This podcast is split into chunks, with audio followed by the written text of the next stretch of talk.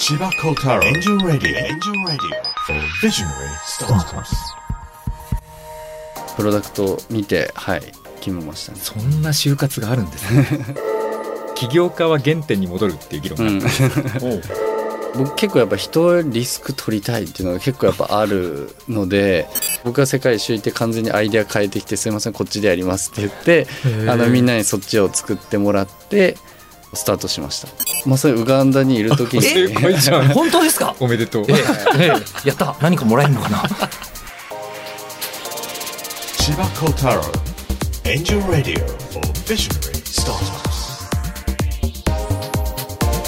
千葉幸太郎です。エンジェルラジオ for ビジョナリースタートアップスビジョナリーナンバー16でお迎えするのはモッシュ株式会社ファウンダー CEO 藪和也さんです僕にとってですね藪さんって本当にミステリアスな不思議な存在でですね、まあ、言うなれば新しい世代の起業家世代というのはですね年齢が若いという意味ではなくて本当に新しいタイプの起業家なんじゃないかなというふうに感じています。今日この後皆さん聞いて体感していただきたいんですけどえこの人が社長なの？っていうような非常に朴突とした淡々とした雰囲気が印象的で決してその起業家というのはガツガツした肉食的なやる気にあふれてというタイプだけではない。いろんなタイプの起業家が社会を世界を変えていくんだというのをなんか実感していただきたいなと感じています。でこの「もし」というサービスはまあ一言で言うと皆さん多分ご存知のベースというサービスの、まあ、る意味サービス版ですね、まあ、ここに至るまで、ま、たくさんのあの葛藤があり彼自身はま学生から起業家を目指してまあ、いわゆる起業を通して世界を変えていくという、まあ、壮大な彼なりのビジョンの中で、まあ、試行錯誤して一回スタートアップに、ま、就職をしそして世界一周旅行をしてなんと、まあ、世界のすごいところで今のモッシュのアイデアを思いついてしまった。そんな話も本編ではしておりました。であの今日印象的な言葉だったのが情熱の循環を作りたいというお話をいただいておりました。それでは千葉幸太郎エンジェルラジオ for ビジョナリースタートアップススタートです。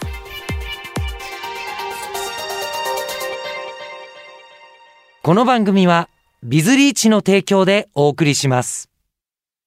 すごいなビズリーチ。ビズリーチで中途採用を始めたら即戦力人材がたくさん。直接スカウトが遅れて要件にぴったりの人材に何人も出会いましたやっぱり町の採用じゃなく攻めの採用ですね。即戦力採用ならビズリーチ。このラジオは日本のすべての若者や子供たち夢を描く人たちに対してスタートアップを志す楽しさを伝えるためスタートアップのポジティブな面に注目して起業家たちそれぞれが描く夢についてのみ徹底的に深掘りする番組です。日本放送吉田久典です千葉幸太郎エンジェルラジオ for ビジョナリースタートアップスこの番組は日本を代表するエンジェル投資家千葉幸太郎さんが注目する壮大な夢を持つスタートアップ起業家ビジョナリーが登場。起業家たちが目指す夢の実現に向けたビジョンに千葉幸太郎さんが切り込みます。はい。千葉さんなんかあの梅雨に入っちゃった時期にこれ今やってるじゃないですか、はい。なんか雨降ったりするとやっぱりパイロットの人たちってちょっとこう気分が下がったりするもんなんですか？あいやあんま関係なくてなんでか？というと僕が今訓練してるライセンスはですね、はい。雲の中を飛ぶライセンスなんですね。えそんな免許があるんですか？そう。今まではビジュアル飛行って言って、はい。有視界飛行ですね。あの見て飛ぶ山を見たり海を見たりしながらあの有視界ではい。避けながら飛ぶライセンスなんですけど、次僕がチャレンジしてるのは目隠しで何も見えない状態できっちりと離陸着陸ができるライセンスを目指してるんですよ。もう雲の中でもバッチリ目的地に着陸してやろうと。はい。その滑訓練に走路ギリギリまで雲があってもビタッと着陸するっていうへ訓練をやってます、本当にあの各職業において天気まで見え方が全然違うんだなということが改めて分かりましたがさて、えー今日お迎えするビジョナリーはモッシュ株式会社ファウンダー CEO の藪和也さんです。よろしくお願いいたします。よろしくお願いします。よろしくお願いします。藪さんなんて言うんでしょう。こう起業家っていうとすごくもうすっごい鋭い感じで、うん。一瞬一瞬株のやり取りをしてるみたいなイメージが 若干あると思うんですけど。どんなイメージやね。あの株やり取りしてねえだろ株じゃないのかな。でもなんか でもわかります。ビジネスチャンスをうん逃さないで。ギラギラ感ですよね。ギラギラ感、うんうんあのギラギラ感の対極にいらっしゃる感じが、そう。僕が今日藪さんとお話ししたかったのは、はい。僕から見てもミステリアスな存在なんですよ、あミステリアス、うん。多分ねだから吉田さんの直感と僕の今の感じてるの同じで、はい、いい意味でね起業家っぽくないんですよ、うん。う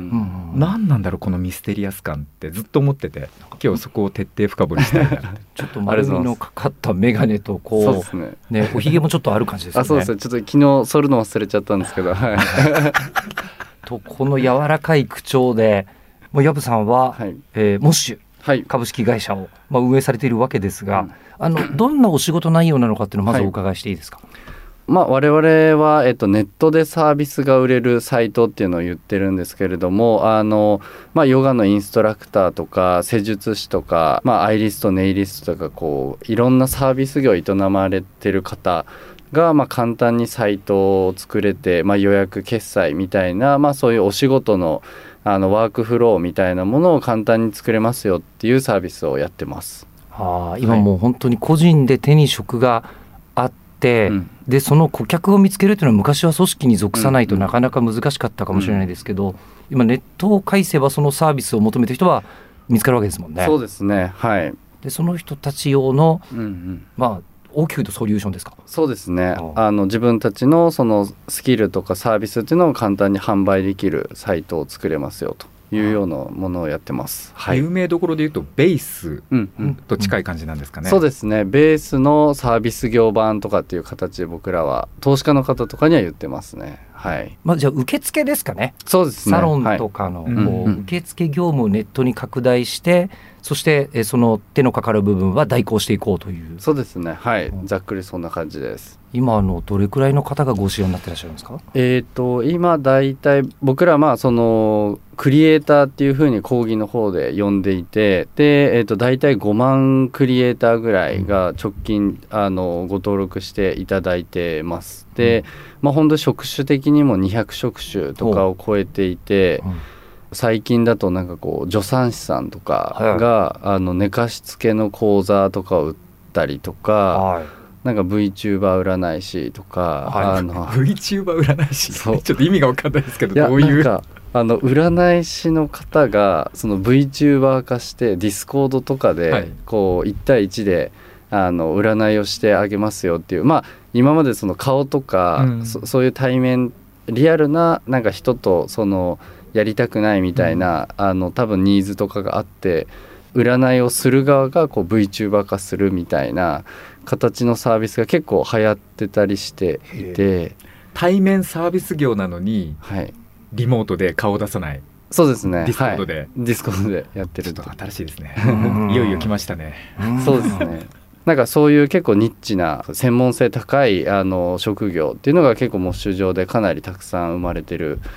感じかなと思います。僕らもそれを見てあこういう職種あるんだっていうのをあの改めてあの勉強させてもらってるっていう感じなので毎日結構はい驚いてますね。さっきのあの VTuber のところがずっと引っかかってたんですけど、今メタバースがうんうんうん。世界的に流行ってるじゃないですか、はい。はい。メタバース上でもモッシュって成り立つんじゃないかなって今そうですね思ったんけど僕もその VTuber の方を見てあのまさにそういうニーズってすごいあるなっていうのを改めて気づかされて、まあ、それが別に今オフラインでもオンラインでも、まあ、その空間が仮にメタバース上になっても、まあ、基本的にはこうやることってあんまり変わらないので、うん。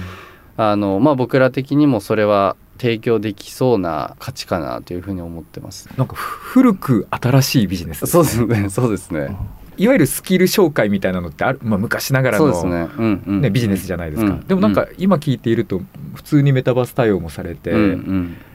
なんだろう新しいどんな職業でも要はスキルを持ったサービスをやる方にとってうのん。プラットフォーム、そうですね。それこそ言葉の壁さえ越えれば、うん国も越えられるかもしれないそうですね、うん。サービスですよね。うん。なんかインターネットのとっても本質的なところに刺さっているサービスなんじゃないかと感じたのですが、ありがとうございます。さてそんなあの小籔さんがはい。このモッシュにたどり着くまでに、うんうん。あのどんなまあ人生を歩んでいらっしゃったのか、はなのですがお生まれ、えっと、何年でいらっしゃいますか、えっと1990年ですね。はい、1990年ってことは今31 1位ですね。30歳、はい。はい。で、えー福井県のご出身ではい。自分でサービスを始められたのは学生時代、はい。はい、この時っていうのは、はい。あのどこかの会社に、えー頼まれたサービスを受けようとかじゃなくてもうご自分でそうですね。僕がやってたのはなんか英語の家庭教師をマッチングするサービスを始めまして、えーとまあ、本当に、まあ、僕が家庭教師やあのアルバイトで初めてやってみてちょっとこれなんかこう違うなというか仕組み的に微妙だなと思ったんで、まあ、自分で作ろうっていう感じになって、まあ、その時にあのウェブの勉強を始めてそれで見よう見まねで作ったっていう感じで始まったサービスでしたね。はいというこ。とはそれが2010年前後、えっ、とそうですね11年とかはいそう10年ぐらいですね。うんはい。というかその時から今の形なんですね。そうですね。すごい。いやこの間千葉道場の中でいろんなディスカッションしてる時に、起業家は原点に戻るっていう議論があったんですう 一番最初に起業家が若くした頃に志したビジネスに結局ああだこうだ言いながら最後また10年後20年後戻っていくとうんだからシリアルアントレプレナーって呼ばれる人たちが何周もするわけですよ。でもなんか今だったら Web3 でとか言うんですけど、うん。結局例えば教育やってた人はエドテックの領域に戻っていったりとか、うん。本当にみんな根っこのところに戻っていく感じがしていて、うん。なんか面白いなっていう話をしてたんで今刺さりました。まさに最初からやってることあんまり変わらないっていうのはありますね。ちなみにその既存の、はい。その家庭教師サービスでうんうん。違うなって思ったポイントってどこだったんですか、あのなんか生徒さんがすごいヤンキーだったんですけどあの 僕たまたまあのすごいブレイクダンスとかやってあてそうなんですか？ななんていうんですかねそので生徒さんがまあその僕ダンスしてるんで結構興味持ってくれてあのなんかこう勉強に興味持ってくれたんですけど結構こういうマッチングって難しいなと思ってこのヤンキーの子を手なずけるというか あのすごい難易度高いなと思ったんですよね。うんで、えー、とたまたまそれって多分こう家庭教師会社が僕をたまたまアサインしてマッチングしただけだったので、まあ、もっとそのお客さん側がちゃんと先生のバックグラウンドとかいろんなプロフィールとかを見て選べるっていうまあ普通にそのあの体験ができた方がいいなって思って、まあ、オンライン上でその好きな先生をちゃんと選んでマッチングをするっていうことがなんかできる家庭教師サービスってあんまなかったんですよね当時。なのでそれを作ろうとしたって感じですね。はい。なんかいろいろ今突っ込みどころ満載で。ヤンキーのお母さん家庭教師つけるんだ。そしてそこにブレイクダンスの先生が来るんだとか。ふ福井面白いなみたいな。なんか今そんなごめいてました。福井で。あ、えっ、とこれは京都です。大学、ね。僕大学京都だったんで、はい。でも家庭教師なんていまだにそうですよね、うん、そうですね。うんはい。あの家庭教師派遣会社さんに普通に依頼すると、じゃあ日時が空いてる先生を選んでくるわけだから、そこにないですよね、まさにそうです、ユーザー側のリクエストは、うんうん、何々大学卒で何々でとかこんな雰囲気でとかないじゃないですか、ないですね。うん。まあ、そのサービスを学生時代にも思いついて始めて、はい。もうそのままこうあのご自分の企業の経営者として社会人やっていってもよかったかと思うんですけど、そう続けなかっはいはい。たわけですよね。そうですね。もうシンプルに自信があんまりなくてもう大学の時に、まあ、自分で作ったサービスでこれをこのままやってってどれぐらい大きくなるのかなっていうところのまあやっぱり経験がなかったので、まあ、すごいそこに対しては全然自信がなくてで、まあ、かつ一回ちょっとアメリカの方に留学行ったタイミングで、まあ、やっぱりこうグローバルでやれるサービスをやりたいなというところがあってまあなんか食かゲームか教育かなんかそのあたりがあのテーマ的にいいだろうというところでまあなんか食のスタートアップに入らせていただいて改めてその3年半ぐらいあの学ばせてもらってっていう感じではい。それが当時のレッティ。あそうですね。レッティではい。有名なグルメアプリ、うんうんうん。まだでも黎明期ですよねレッティそうですね黎明期で。2014年？13年の8月とかにジョインさせてもらって、まあ本当にそうですねアパートというかのマンションの一室で7人目ぐらいで入って、まあ、当時まだアクティブユーザーも30万人ぐらいですかね。でそこに新卒で入られてるんですよ新卒で入りました。すごいはいですよね、あまり聞かないですよね。あの7人目のスタートアップの新卒ってなくないですか、いや今思うとやっぱすごい意識まああのレッティがすごい意思決定してるなと思いますね。なんか10人中3人が新卒だったんで、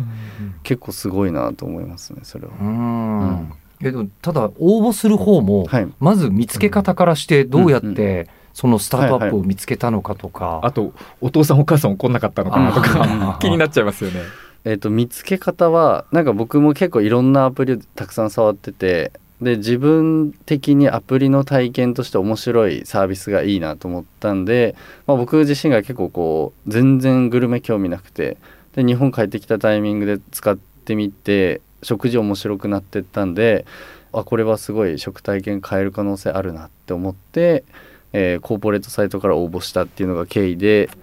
はい、まあ両親はやっぱり僕が結構学生時代から若干変わってるその振る舞いをしてたのであそういう感じかみたいな感じでちょっとあのまあもちろん心配は多少されましたけどはい全然大丈夫でしたプロダクト優先だったってことですよね。そうですねはいプロダクトを見てはい決めましたねそんな就活があるんですね。自分のスマホの中のプロダクトを選ぶ。そうですね。新しいな。考えてみれば日本放送まだアプリとかない時代に選びましたけどラジオで聞いてたからなみたいなのありましたから、うん。あまあユーザー？うん。ユーザーではあります、んうんまあ、うちの会社はほとんどユーザーだった人間だと思います、うん。えそうなんですか。はい。へえ。多分ラジオ聞いたことないでうちの会社に入社するってことはまずないんじゃないでもうすか、ね、オールナイト日本聞き続けてましたみたいな。うんうんうん。人たちが多いですけどめちゃくちゃ聞いてた一番マニアな人たちが多いかというとそれはそれでまた別かもしれないですね。なるほど。まあ、そのレッティに参加されて、で、えーアプリのリーダーなども担当していらっしゃったということですが、ここでも相当いろんな経験なさってるんじゃないかって気がするんですけど、まあ本当にそのえー、と入るタイミングで代表の方に僕武田さん？あ武田さんにうん。3年半ぐらいでまた起業すると思うんですけどそれでもよかったら入っていいですかっていう感じで新卒で入らせてもらってでまああの、まあ、当時からそのアプリを中心にあの関わらせてもらいたいみたいなのを話してたので、まあ、そのままアプリ全般のあのいわゆる PM というかプロダクトマネージャーみたいなことをやらせてもらってっていう感じで3年半して退職したという感じです。はい。で、まあ、そこで、はい。えー、と退職された後に、はいまあ、企業準備を兼ねてはい。世界一周、うんうん。いいなアジアインドアフリカなどいいなと思わずねおっしゃいましたけどやっね。てみたい。うん、これあのーどういう目標で、はい。具体的にはどんなところ行かれたんでしょう？そうですね。あのでもまあ本当に企業準備でえっ、とまあとはいってもなんか4ヶ月ぐらいなんでスタートアップ盛んだなと思ってたジャカルタとかあのまあインドのバンガロールとか、うんうん。まああとはちょっとちょこちょこ観光しながらベトナムとか行きながらまあアフリカもナイロビとかそうですねウガンダあたりとか行きながらまあいろんな起業家とか投資家の方とかお会いさせていただきつつどういうサービスを作るかみたいなのをまたアプリいろいろ触りながら今なんか世の中で使われてるサービスってどんな感じなんだろうみたいなのを学びプロダクトの構想を結構作ってた時間でしたね。はい。あのやっぱじゃあ日本ではうんなかなか見ないようなサービスっていうのも世界中にはいっぱいあるわけですか？ありますでやっぱりあの日本でなんかアプリは使われててもそのなんていうんですかねもっと海外だとよりそれが浸透してたりとかまあそれをリアルにこう体験できたりするのでまあ当時僕がすごいこう印象に残ったのはそれこそいわゆる C2C サービスって言われる Airbnb とか Uber とか、えーまあ東南アジアだと Gojek とかなんかそういうバイク版の Uber みたいなやつなんですけどもまあそれを使って結構いろいろあの薬を届けてくれたりご飯届けてくれたりみたいな今は結構日本で割と少しずつ普及してるこうデリバリーとか、まあ、ああいうものがかなり一般的で提供されてたのであの、まあ、僕はそこで結構こう個人同士で、えっと、商売をするっていう体験がすごいあの原始的かつあのすごい効率的だなと思ったのでこういうトレンドがやっぱりインターネットの本質だなというのを感じたっていうのはやっぱすごい大きい原体験としてありましたね。今聞いて驚いたのが、海外にそのスタートアップの、まあ、流れを見に行こうって言った時に、うんうんジャカルタバンガロールナイロビウガンダ、うん。まあ確かになんだけど、うん。なんでアメリカとかカリフォルニアとか、はいはい。ああそうですね。シンガポールとかじゃなくてそこ？みたいな。そうですよね。で確かに僕はまあ投資家もやってるんで、うんうん。あのまあ、ジャカルタはすごいよねとか、うんバンガロールはもう言うまでもないし、うナイロビとかウガンダも、うん。あのうんアフリカではめちゃくちゃホットだっていうのは聞いているけれども、そのレベルなんですよ、うんだから逆によく行ったなと思って。僕結構やっぱ人リスク取りたいっていうのが結構やっぱあるのでまあ優秀な人がやってるサンフランシスコとかにやっぱそんなに興味ないっていうのがあるんですよね。でもちろんサンフランシスコも行ったんですけどやっぱそこでやっても多分僕そんなに多分突破できないなと思ってたのでもし海外でやるとしたらやらないところを探しに行こうっていう気持ちでここは行ってました。他の人がやらないそうですねはい。国へという、うん。えっと、じゃあ日本で起業する前提ではなくて、もしくはじゃあナイロビの方がやこれは向いてるぜってものを思いついたら、うん。うんナイロビでお仕事始めるつもりだった。そうですね。あの恥ずかしながら日本からやっちゃったんですけども。恥ずかしくないです。はい。何にも恥ずかしいことないと思いますけど。あ。えー、と当時は結構その前提で結構行っていて、えー、とただあまりにも大変すぎそうな感じがしたのでちょっとまず僕1回目の起業なのでやっぱり日本からちゃんとまずあの起業してちゃんと経営を学んでっていう順番を経ないと時間かかっちゃうなっていうのをやっぱすごい感じたんでやっぱ日本からやろうっていう感じになりました。うん。やっはいぱり起業のための世界一周だったんですね。そうですね。そこは完全にそのつもりではい行きましたね。そうそういう話でいくとメルカリの山田はいはい。慎太郎さんも、あの前やってたその直前にやってた会社が、まあ、区切りがついた後に世界一周を1年ぐらいやってからメルカリを思いついはてメルカリスタートしてるじゃないですか、うんうん同じような感じなんですかね。でもあの多分慎太郎さんのそのエピソードは多分僕結構あの認識してて、はいで認識してたんですねそそこをちょっとフォローアップする気持ちも多分ありました。はい、う んやっぱそうですよね。そうですね。はい。あれすごい有名ですもんね。うんうんでもやっぱりあの環境を変えると結構思いつくアイデアやっぱ変わるっていうのはやっぱあるすごいあるなと思いましたそこははいあのこの瞬間にもし思いついたとかあるんですかね？もうこあうウガンダにいる時にみたいなとか。あで言うとう まさにウガンダにいる時に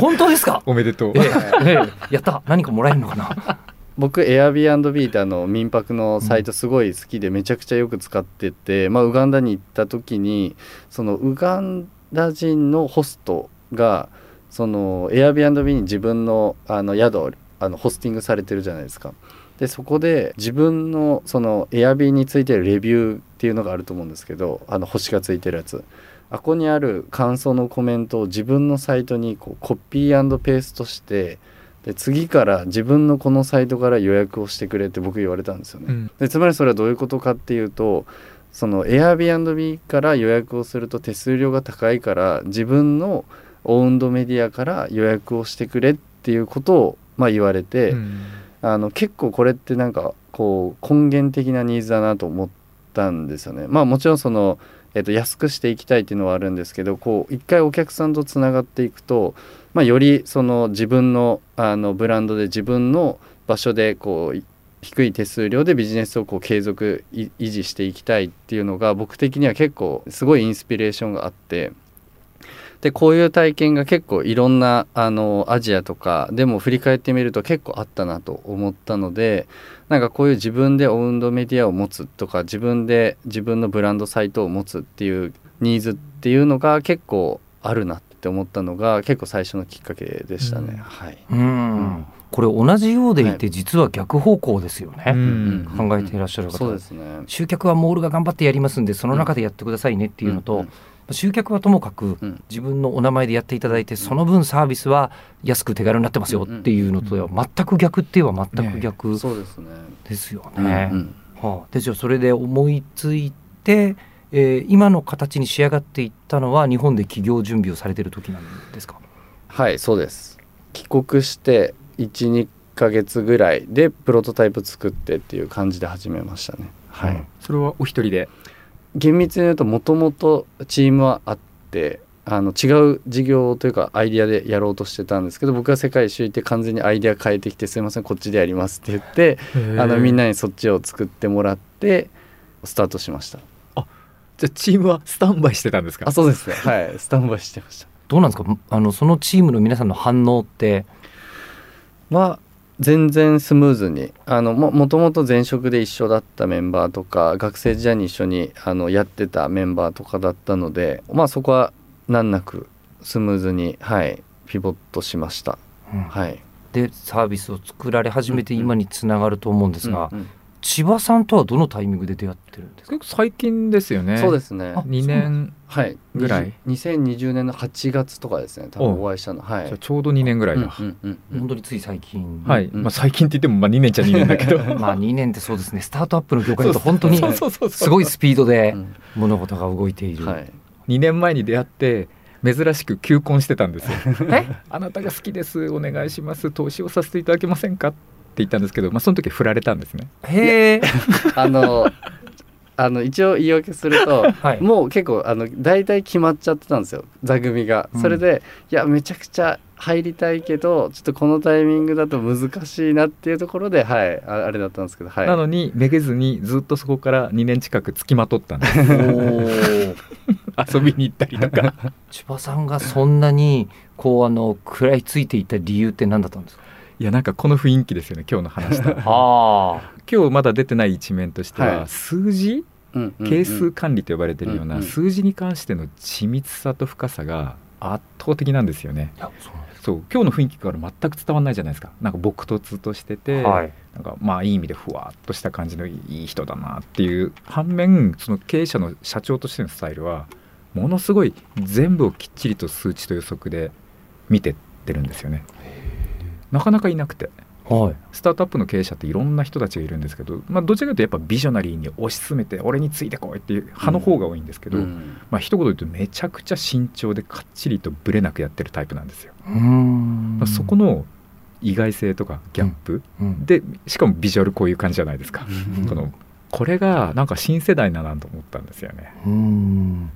一番大事な数字って何ですか？まああの会社で言うとそれこそあのまあ実際販売してくれるクリエイターの数っていうのをまあ一番こうしっかり追ってる形になりますね。なんでまあその方々をまあたくさん集めてくるし、まあそういう人たちがちゃんと販売できるように支援していくためのまあサービスとかプロダクトの改善っていうのをやっていきましょうみたいな感じで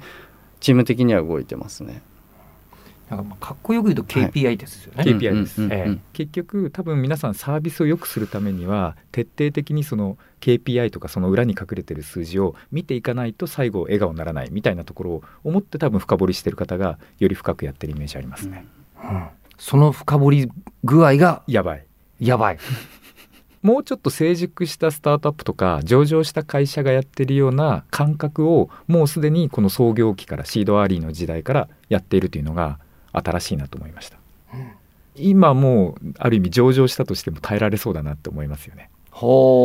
つまり上場するって何かっていうとこの企業になるパブリックカンパニーになっていろんな外部の投資家さんたちが何かの数字を見て買うか売るかっていうか株の売り買いの判断をするんですよね。そうその数字が信頼できないとダメだし四半期とか1年後の売り上げとかがどうなるのかっていうのが合ってないとダメじゃないですか、うん。そうすると過去と現在と未来に対して数字に正確でなくちゃいけないのが上場企業の必須条件だと思っていてそれと対極をなすのがスタートアップだと思うんですよね。でもそれも分かった上で投資家は話聞いてるんだって、うん。なんかそういう感じはしないのが新しいなって感覚的には思いました、うん。うん普通はいかに盛るかなんでうん。うん。インスタばりですよ。あ もう映えをえっ、と 映え萌え。会計会計映えを目指したくなっちゃうのがスタートアップの。1の実態を10に見せるのがスタートアップの仕事ぐらいのやっぱ森はこれはでもししょうがないです。そうですね。しょうがない。何にもないところに家を建てる話なんだから、うん。しょうがないです。そういう感じがないんですよね。うん。褒めてんですけど。あと社内のなんか知の体系化みたいなはい。文字にしていく作業とか、うんうん知識としてちゃんと言葉にしていく作業とかっていうのが異常に長けてるなとも思っていてこれも珍しいんですよ。スタートアップって走りながら何もかも忘れて前に行くし生き物なんで何にも貯めていかないんですね。で後々になって社員が50人ぐらいになった時にやっべって言ってなんか急に社内整備を始めるんですけど結構最初からやられてますよね、うんそうですね。それは結構あると思います。ここはもう本当に僕の力というか結構他のメンバーがそういう人たちが多いのでまあそこのドキュメンテーションとか知の体系化みたいなのは多分なされてる方だと思いますね。はい、うん。ちなみにそのドキュメンテーションにサービスは何使ってらっしゃいます、は Notion 使ってますうん。ねはい。一回ちらっと見たんですけど見せてもらったことある、すごいよくまとまってて。はい。オンボーディング楽そうだなと思ったんですよね。は あ新しいメンバー入った時にうん。読んどきゃ分かるっていう次元になってて、手取り足取りじゃなくてとりあえずここからここのページまで読んどいて、うん。そしたら明日からもう仕事できるようんっていうことにそんな感じリモートでも全然問題なさそうだなと思って、うんまあ、やっぱり僕らそのあのミッションビジョンバリューみたいなところをやっぱりすごい結構大事にしているのでやっぱそこでちゃんとつながれてる感じはかなりありますね。で、まあ、それこそあのあのメルカリの小泉さんとかの勉強会とか出させてもらって本当にやっぱミッションビジョンバリュー超大事だなと思ったので、まあ、そのタイミングからあの僕ら的にもこう組織文化すごい力入れて、まあ、採用もそういう形でやっていってっていう感じなので。まあそこでちゃんと揃ってる感じは今のところはありますね。ぜひ教えていただきたいんですが、ミッションビジョンバリュー、あえっ、とミッションはあの情熱が巡る経済を作るっていうあのミッションでやってます。で、まあバリューズはここにちょっと書いてあるんですけれども、あのスタートウィズワンとか、あのバックトゥーザフューチャーとか、はい、あのベストコンボとか、はい、スーパーエフェクティブとか若干変わった名前でやっています。まあそのバックトゥーザフューチャーっていうのはもう未来から逆算をして、まあ今のやってることを考えようっていうバリューズなんですけど。バック・トゥ・ザ・フューチャーってこうデロリアン乗ってその未来からこう現在を見るみたいな そういうちょっと映画の例をちょっとバリューズとかに入れさせてもらってあのやってます。はい、今のビジョンは何ですか、はあの今は100万人のクリエイターにあの使ってもらう状態で無数の経済圏をあのたくさん作っていくっていうことを、まあ、ビジョンとして置いてます。はい、この5万人のところを100万人の方に使っていただくそうですね、はい、うんこれ最終的にっていう言い方変なんですけど、藪さんの究極のビジョン、はい。ゴゴールってどの辺なんですか、は、えーとまあ、本当にその世界一周であの、まあ、僕が結構こうなんていうんですかねこう社会的な大きい課題になっていくなと思ったのがこういろんなやっぱ SNS とかインターネット通じてあの、まあ、いろんな人の生き様とかが見れるようになったことによってこう自分の、まあ、自己実現とか自分のやりたいことみたいなものがある種ないことに対してとか、まあ、そういうものがないっていう状態が悪いわけじゃないと思うんですけどそれがやっぱりすごいこうモヤモヤしてこれがこういろんな社会課題につながってるなと僕は思ってまして根本的にやっぱここを解決したいなと思って模試を始めているので、えまあ、その情熱が巡る状態っていうのは、まあ、情熱を持っている人をしっかり支援していて経済的に自立をしてもらってでそこにあのある種影響される形で新しい次の、まあ、情熱が生まれて、まあ、この循環が回っていくっていう状態っていうのをあの作りたいなと思っていると。でまあ、そのためにやっぱり日本だけじゃなくて結構こうグローバルも含めて、まあ、いろんな情熱を持った方々との、まあ、経済圏っていうものをより作りやすくしていくっていうことをプロダクトを通してやっていきたいなと思ってるので、まあ、結構こう終わらない旅な可能性はあるんですけれどもあの、まあ、こういう課題感を、まあ、プロダクト通してこうやりたいなというのがすごいベースの思いとして超ありますね。はいということで千葉幸太郎エンジェルラジオ4ビジョナリースタートアップスビジョナリーナンバー16モッシュ株式会社ファウンダー CEO 藪和也さんにお越しいただきましたどうもありがとうございましたはい、ありがとうございました。ありがとうございました